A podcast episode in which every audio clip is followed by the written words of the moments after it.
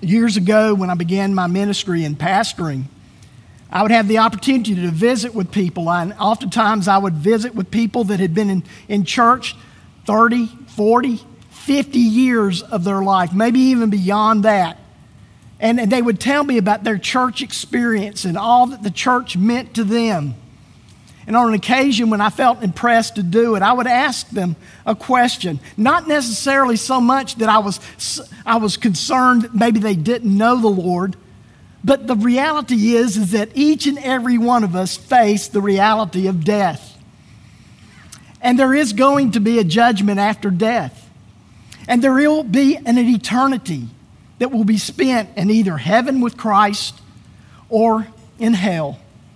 And so, in my mind, to spend in a life in hell, the remainder of, of your life in eternity in hell, and anguish, crying out to God, why didn't the pastor talk to me about the gospel? Why didn't somebody in my family talk to me about the gospel?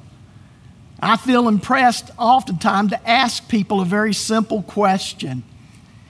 If you die today, and you find yourself standing in front of the judge, Jesus Christ, and he were to ask you a simple question like this Why should I let you into heaven? What would you say? What would you say? And oftentimes, these active people, oftentimes they were, they were Sunday school teachers. Sometimes they were deacons in the church. They were very active in the life of the church, and they could talk to you about the very, how special the church was uh, meant to them.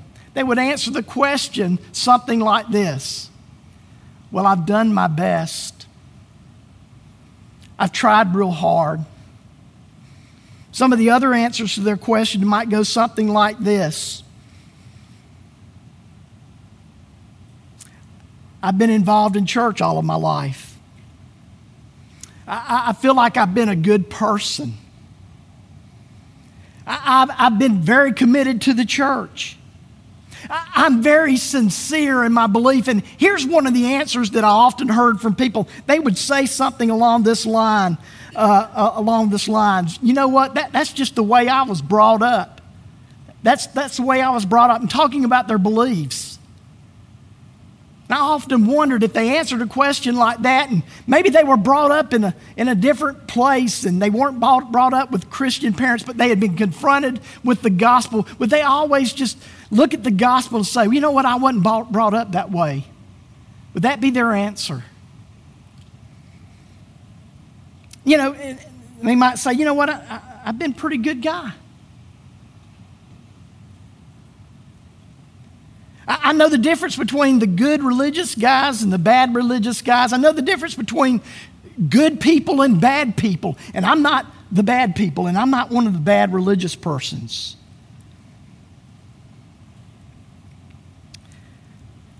I attended a funeral quite a few years ago, and a pastor was trying to give comfort to the family that their loved one had gone to be with Christ or gone to heaven.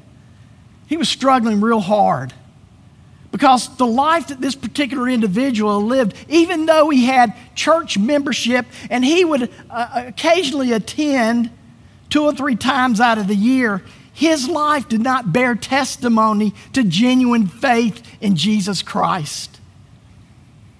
So, in the effort to give some kind of comfort to the family, the pastor looked up in the church rolls and, and announced to the family, I just want to I want to let you know something. Back in 1926, this person professed faith in Jesus Christ and was baptized. And that was his form of comfort. This person went through a ritual, but all evidence said that they never experienced a genuine heart change in their life. Paul here is outlining, he's contrasting with those who focus on outward religiosity and ritual and outward things to the gospel that changes us in our heart. It changes us from the inside and out. And we see that contrast here, and we need that clarity because their voices, their voices, our own voices, as I mentioned in our prayer, we want to justify ourselves and make us feel like we are better than other people. We look down upon other people. And so, what we're doing is we're, we're basically saying we're believing in another gospel. We're believing of, in a gospel of works to justify, to make me feel that I'm better than other people by what I do, by what I believe, or whatever along those lines, that somehow we're better than others. That's a false gospel. Anytime we find ourselves judging others and putting others down, as if we are not guilty before holy God ourselves. We are believing a false gospel. We're adding works to our lives. We're seeking to justify ourselves. And so Paul is trying to give gospel clarity, and he's begging for people to imitate him because others were coming and they were infiltrating the church and saying, Don't listen to Paul, follow us. You need to observe the Old Testament rituals in order to be justified by, by, by, God, to have better standing. Yes, you're a Christian, but you need to also add to your belief works. And so Paul seeks to bring that clarity. Uh, look with me, if you would, in verse 1. Philippians chapter 3 and verse 1. Paul says, finally, my brothers, rejoice in the Lord. And here's where I want us to emphasize in this particular verse to write the same things to you. So, Paul has written about this previously. He, he is fixing, he has already, as we've read together, presented the gospel. And he said, I've done this before. I've done this repeatedly. This is something I brought up. And you can look at his other epistles, and Paul continuously brings up the gospel. And he's writing to the church. He's not writing to lost people, he's writing to those gathered together among God's people. And he goes on to say, he, this doesn't trouble him, it doesn't bother him that he's being repetitious about this because it's safe for you, it's for your good, it's to guard you, it's for your protection that, that he repeats the gospel. And he points out in this passage the need that we continually need gospel clarity. We got to come back to this all over and over and over because our mind gets fuzzy. We're forgetful. We need to be reminded. It's one of the reasons why we gather on a regular basis on Sundays so that we can hear the gospel afresh. And sometimes I know there are people say, you know what, I heard that last week. I heard that message again. And it just seems like we go back to the gospel. Can't we go on to other things? Oh, Lord, forbid not. Forbid us not. Folks, what we are about is the gospel of Jesus Christ. It is what shapes everything in the Christian life. Paul is saying here, encouraging them to imitate him and the way he lived. Well, today, there are voices out there that will say something like this You know what? Don't follow Paul. Don't follow him. Just follow Jesus, just like us. Just follow Jesus, just like, don't follow Paul because they're, they're upset with Paul. They, they call him homophobic, misogynist, or whatever, all these different title names that's so popular in the culture today.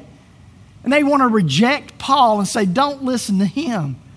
But Paul gives a very strong warning in this passage of the need to follow his example because we are so easily swayed and we so easily move away from the gospel. Well, the clarity that he brings in here. First of all, he does it through contrast. He does it through contrast of different types of salvation one a false type of salvation, one a genuine uh, salvation. Uh, first of all, uh, we see that in those that boast in the flesh, these mutilators, these people that wanted to encourage people to go back and be uh, circumcised, to follow the Old Testament law. And these were all outward things that were meant to point to inward realities, of inward changes. But in the Old Testament, God's people just kept falling away. They, they served in a ritualistic way, but their hearts were always far from God. And so we see in this particular passage right here um, that, that the need to contrast a salvation that's based on works with salvation that is based on grace. Uh, look with me, if you would, in verse 2. Uh, look out for the dogs. Look out for the evildoers. Look out for those who mutilate the flesh.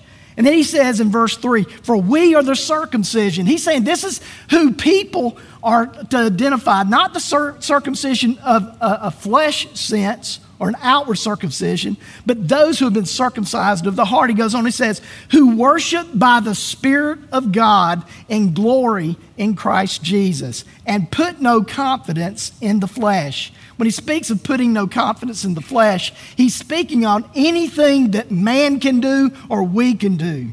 We're called to trust in what Christ can do, Christ and Him alone. And it's a spiritual work that God does within the heart. It doesn't come about by observing uh, outward observances. I know that uh, years ago, before I came to faith in Jesus Christ as my Lord and Savior, I had a, a, a young man ask me, he said, John, you claim to be a Christian, but why do you live the way you live? Man, I thought about that for a while. Because over the past few months, I've been trying to clean up my life. I've been trying to quit doing certain things and trying to go back to church on a more regular basis, but I found the more that I did that, the more frustrated I was. I was trying to clean up my life somehow th- that I could make myself acceptable to God. That question haunted me. And then one night in the spring of 1980, I was changed basically, I did what Paul talks about here. I, I, let go of some things that were holding on to me. I chose to turn away some, some things, some sins, some major idols in my life. And I said, Lord, if I never have these experiences in my life, if I never have this, I want you. It was a conscious turning away in my life. And as I look back on that experience over the months, I began to realize the old things had passed away. Behold, all things had become new. God had changed my heart. I'd been saved. I came to know Jesus Christ as my Lord and Savior. There wasn't a, a, focus on the ritual, it was on what Christ and what God can do to bring about salvation in my life. The Bible says concerning this, this spiritual birth that's prophesied for in the Old Testament.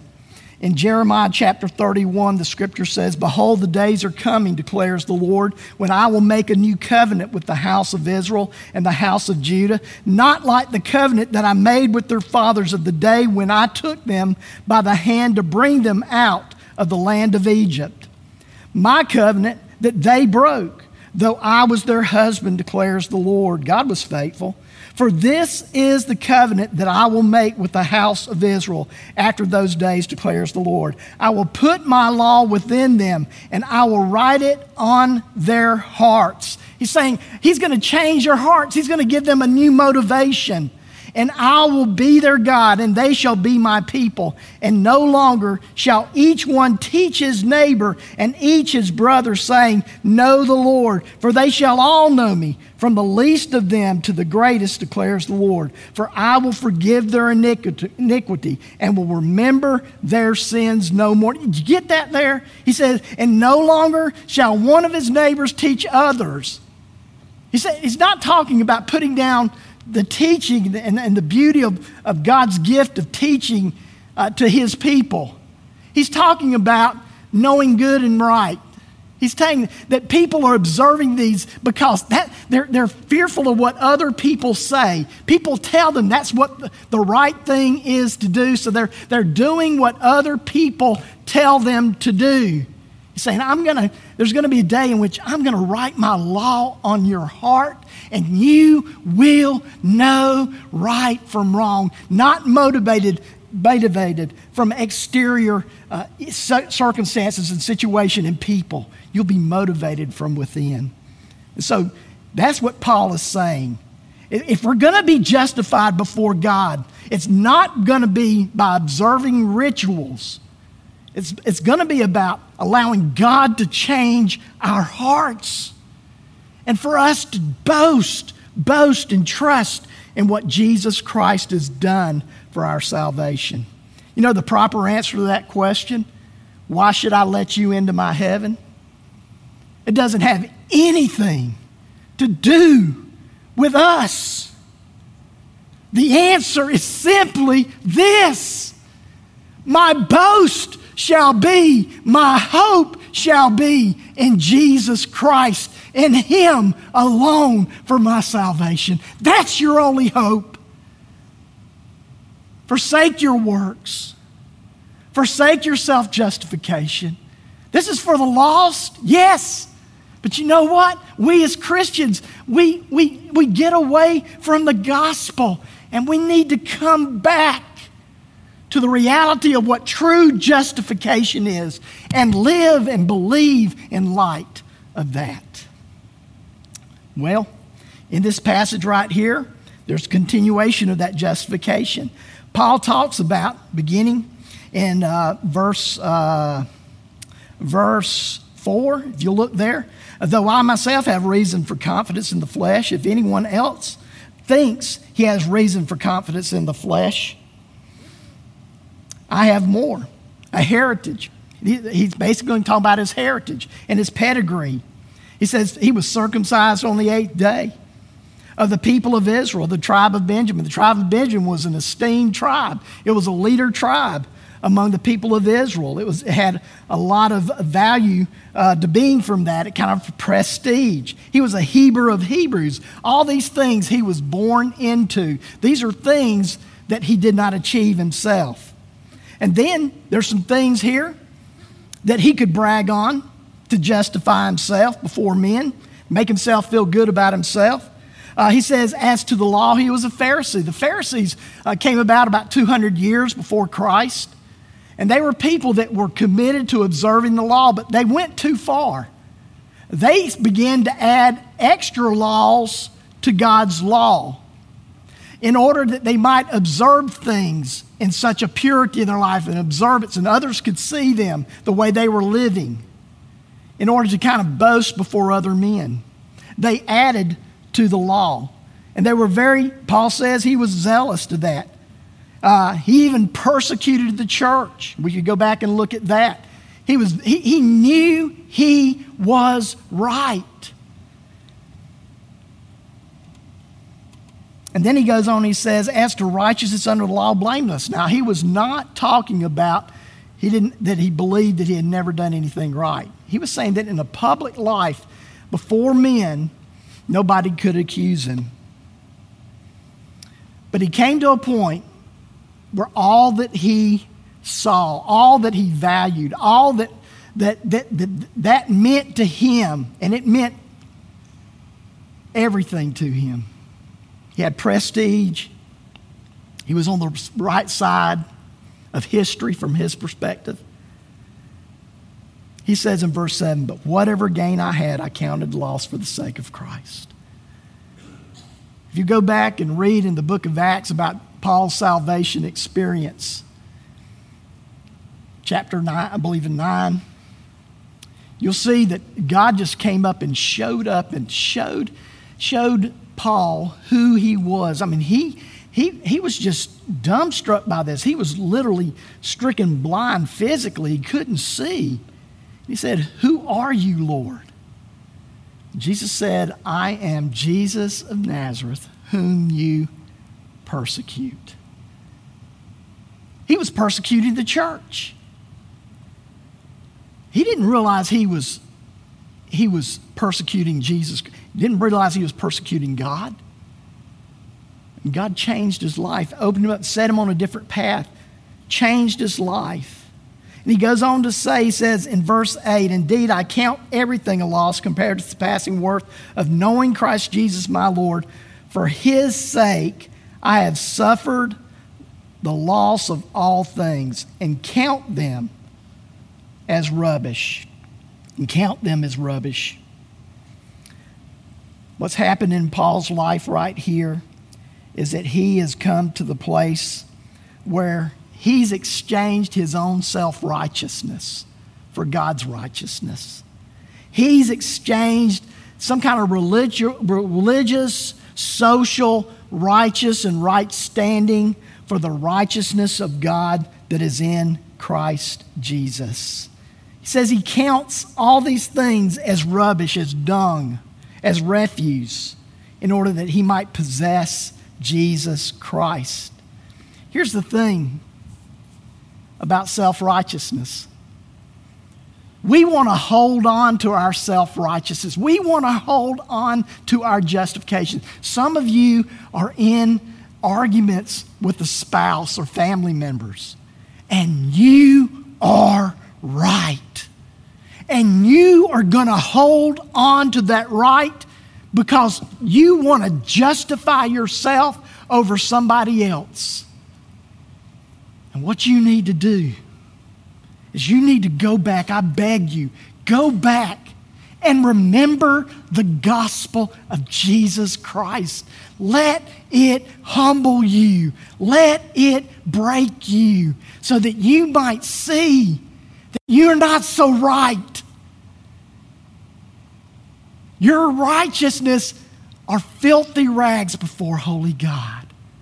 And the only thing you deserve, because you're holding on to this self righteousness, I deserve this. I deserve to be right. And the only thing you truly deserve is the wrath of God.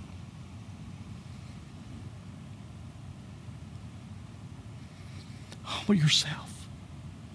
See the gospel for what it is that God graciously gave to you not because you deserved it, not because you've earned it, but because God loves you and He gave His Son in your place in order that you might have His righteousness. You see, that's the problem with self righteousness. You, cannot, you can't hold on and reach for Christ's righteousness, you can't reach out and possess it and hold on to it and cherish it and, and, and honor it and possess it with joy that we have right standing with God because of what Jesus Christ did for us. We cannot possess that if we hold on to our self righteousness. We can't open up our hands to the gift of righteousness that God gives us. Folks, self righteousness, self justification is an enemy of the gospel, and we must let go of it. That's what Paul is saying here. We cannot, we cannot live with that and live gospel clarity in our lives. We cannot, and we'll, we'll communicate the wrong gospel if we're holding on to these things. Well, Paul also says we need gospel clarity for sanctification. We needed it for salvation, we need it for sanctification. In verse 10, look with me if you would in verse 10. Paul says, That I may know him and the power of his resurrection, and may share in his sufferings, becoming like him in his death. And so he's talking about knowing Christ. He's talking about progressively knowing Christ. He's talking about knowing Him in a way that you and I don't often think about it. I, want us to quickly, if you would, just quickly, turn to John's Gospel, chapter 17. John's Gospel, chapter 17. And this is Jesus' prayer as he's going to, uh, fixing to go to the cross. This is his prayer for uh, his disciples. This is his prayer for those of us who would believe in Christ to come. In fact, this is the only truly recorded prayer of Jesus in the scripture. What we often call the Lord's Prayer is a, a teaching outline for instructions on how to pray. But this is the only recorded prayer of Jesus in, in, in a long sense, except for what we've got in the other Gospels concerning the, uh, where he's at Gethsemane, which uh, most likely is uh, a portion of this prayer. Uh, John's Gospel, chapter 17, verses 1 through 3. When Jesus had spoken these words, he lifted up his eyes to heaven and said, and he's praying, Father, the hour has come, that is for his crucifixion. Glorify your Son, that the Son may glorify you, since you have given him authority over all flesh, to, to give eternal life to all whom you have given him. And this is eternal life, that they may know you, the only true God and Jesus Christ whom you have sent. Now, when we talk about John 3:16, for God so loved the world that he gave his only begotten son that whoever believes in him should not perish but have eternal life. We ask somebody, or we ask children at vacation Bible school, or we ask people in general, do you want to have eternal life? Practically everybody in Valdosta would raise their hand and say, yeah, I want eternal life. But in this passage right here, the equating of eternal life is, according to Jesus, and this is eternal life, that they may know you, the only true God, and Jesus Christ, whom you have sent. John Piper, years ago, wrote a book that basically his thesis was Jesus is the gospel. Jesus is. You know what you get when you believe and trust in Jesus Christ for eternity, you get Jesus. You get to know him. And one of the things is if I ask somebody, do you want, want eternal life? Most people would say, yes, I want. But if you ask people, say, do you want to know Jesus Christ? Well, yeah, yeah. Uh, I, I want to know Jesus Christ. They wouldn't be as, as enthusiastic about it. But, folks, that's what eternal life is. You know what? Here, here's, here's the thought. Now, I've shared this many, many a time. There won't be anybody in heaven who doesn't enjoy knowing Jesus Christ. You want to get an idea if you're going to heaven? Do you enjoy knowing Jesus Christ? Is there a joy? If there isn't, maybe you need to be saved. If, if, if it isn't, maybe you've lost your joy, you've lost your way, and you need to be brought back to the gospel, the gospel clarity, that life's point, the, the point of life is to know Him. I know this, studying this passage over the past couple of weeks for myself, it's been very good for clarity in my life. I needed to be reminded. I need to constantly be reminded that life is about knowing Jesus Christ. In order to know Jesus Christ, you've got to be willing to let go of some things with your time. You've got to be willing to prioritize spending time with Jesus in His Word, in prayer, in Bible study, with friends, with others, encouraging us that we might learn and walk together, that we might imitate the life of Paul, who was following Jesus Christ. God has called us to do that. Folks, that's good news. You, it, don't let the devil just beat you up. That maybe that's not been your passion. If you know Jesus Christ as your Lord and Savior, let it be good news that you embrace today in your heart and say, you know what? I'm coming back. I'm coming back to knowing Jesus Christ. And I'm going to make some adjustments in my life today that I might better know Him. Sanctification. We see that. But we also see that we need gospel clarity for our hope of glorification. Uh, look with me, if you would, in verse 11. Verse 11.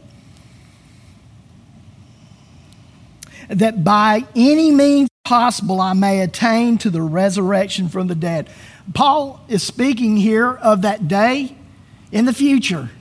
And when he's speaking of any, any means possible, this is not a doubtful expression here. You can read this and say, well, you know what, he's kind of iffy here. He means, well, maybe this way I might make it, or maybe I go this way and I might make it or not make it, or whatever. But what he's saying here is it could be that he was thrown to the, uh, the den of lions by Nero. It could have been that he was stoned.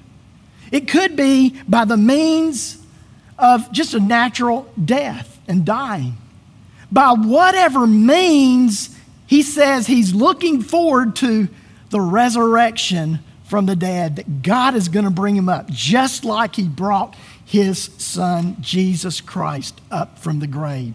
He too will experience a resurrection also, be given new life. And so he's talking about the future, the future hope that is his. And this future hope is secured not by his efforts. Look, let's continue to read in verse 12. Not that I've already obtained this or am already perfect, but I press on to make, make it my own because because I keep trying hard and hard and hard. Is that what he's saying? No, because Christ has made me his own. I'm going to press on because I've been redeemed by Jesus Christ. What Jesus Christ has done for me in his death, burial, and resurrection, I'm pressing on and I'm going forward. You, know, we can go through experiences in our life and we just keep failing, we keep sinning, we keep turning away from God, and we keep stumbling. And you might come to the place where you say, you know what, I am just absolutely tired of failure. And I'm not getting up. I give up. If this is all there is to it, I'm, just giving up. But Paul is saying here, look to what Christ has not only done in our salvation and our sanctification, look what he's done for us in our future, that we will stand before him one day. He's pointing to the future. He's pointing out there and saying, Look, Get, get, get, wave away the clouds. Get rid of the voices, our self voices, and the voices of others about failure. And he's saying, I have secured for you a future. I've done it through my blood. And there will be a day, there will be a new day that we sang about when there will be no more sin. Sin will be totally eradicated from us. And you will be perfected. And you will know Christ as you were known. God's saying, don't give up. That's not the last word. We, we want to say, this failure was the last word. And Christ is shouting to us through the Spirit of God, that is not the last word. The last word is over here after you die. And you stand before me, and I will make you complete, and there will be no more sin. And He will wipe away our every tear. And there will be a new day and all things be made new. And these old bodies that are breaking down and wearing out will be made new again. There's a better day coming. There's absolutely a better day coming.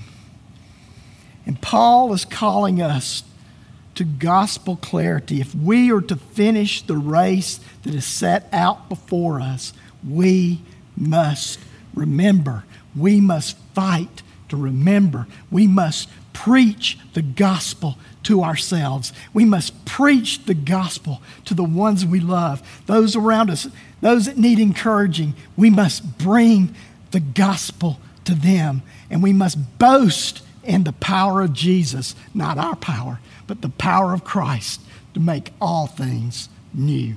Let's go to the Lord in prayer. Father, I thank you for your word. I thank you, Lord God the opportunity that you've given us to hear the gospel afresh through the words inspired by the Holy Spirit through the Apostle Paul's writing. I thank you, Lord God, for this, this wonderful outline of gospel clarity and salvation, gospel clarity and sanctification, gospel clarity and glorification. I pray that, Lord God, that we would make Christ our boast. That we would not boast or we would not trust in anything else but His righteousness, and that's what we would hold on to the gift of righteousness that He grants to us. Jesus Christ, I praise you and thank you that you came to do for us what we could not do for ourselves. You are our hero. You came and lived the perfect life in my place, in every genuine believer's place, or anyone here today that would cry out to you and say, Jesus, I believe you did this in my place. You came to live the perfect life I could not live. You lived it. And for me, you died the death I deserved to die. Thank you, Jesus. I trust in you. You are my boast. I want to encourage you never boasted in Jesus Christ that you would let that be your boast today. I trust in Jesus. He is my only hope. He is my only righteousness that I can stand in the righteousness of Christ before God. He's my only chance for acceptance before God. I trust in Him. And for all of us who are believers, may we likewise remember that. And though we fail, may we remember Christ has the last word and there is a new day coming. And we can get up because, because our Savior lives and He has got for us, provided for us, a new day, and sin will be ultimately defeated. In Jesus' name we pray. Amen.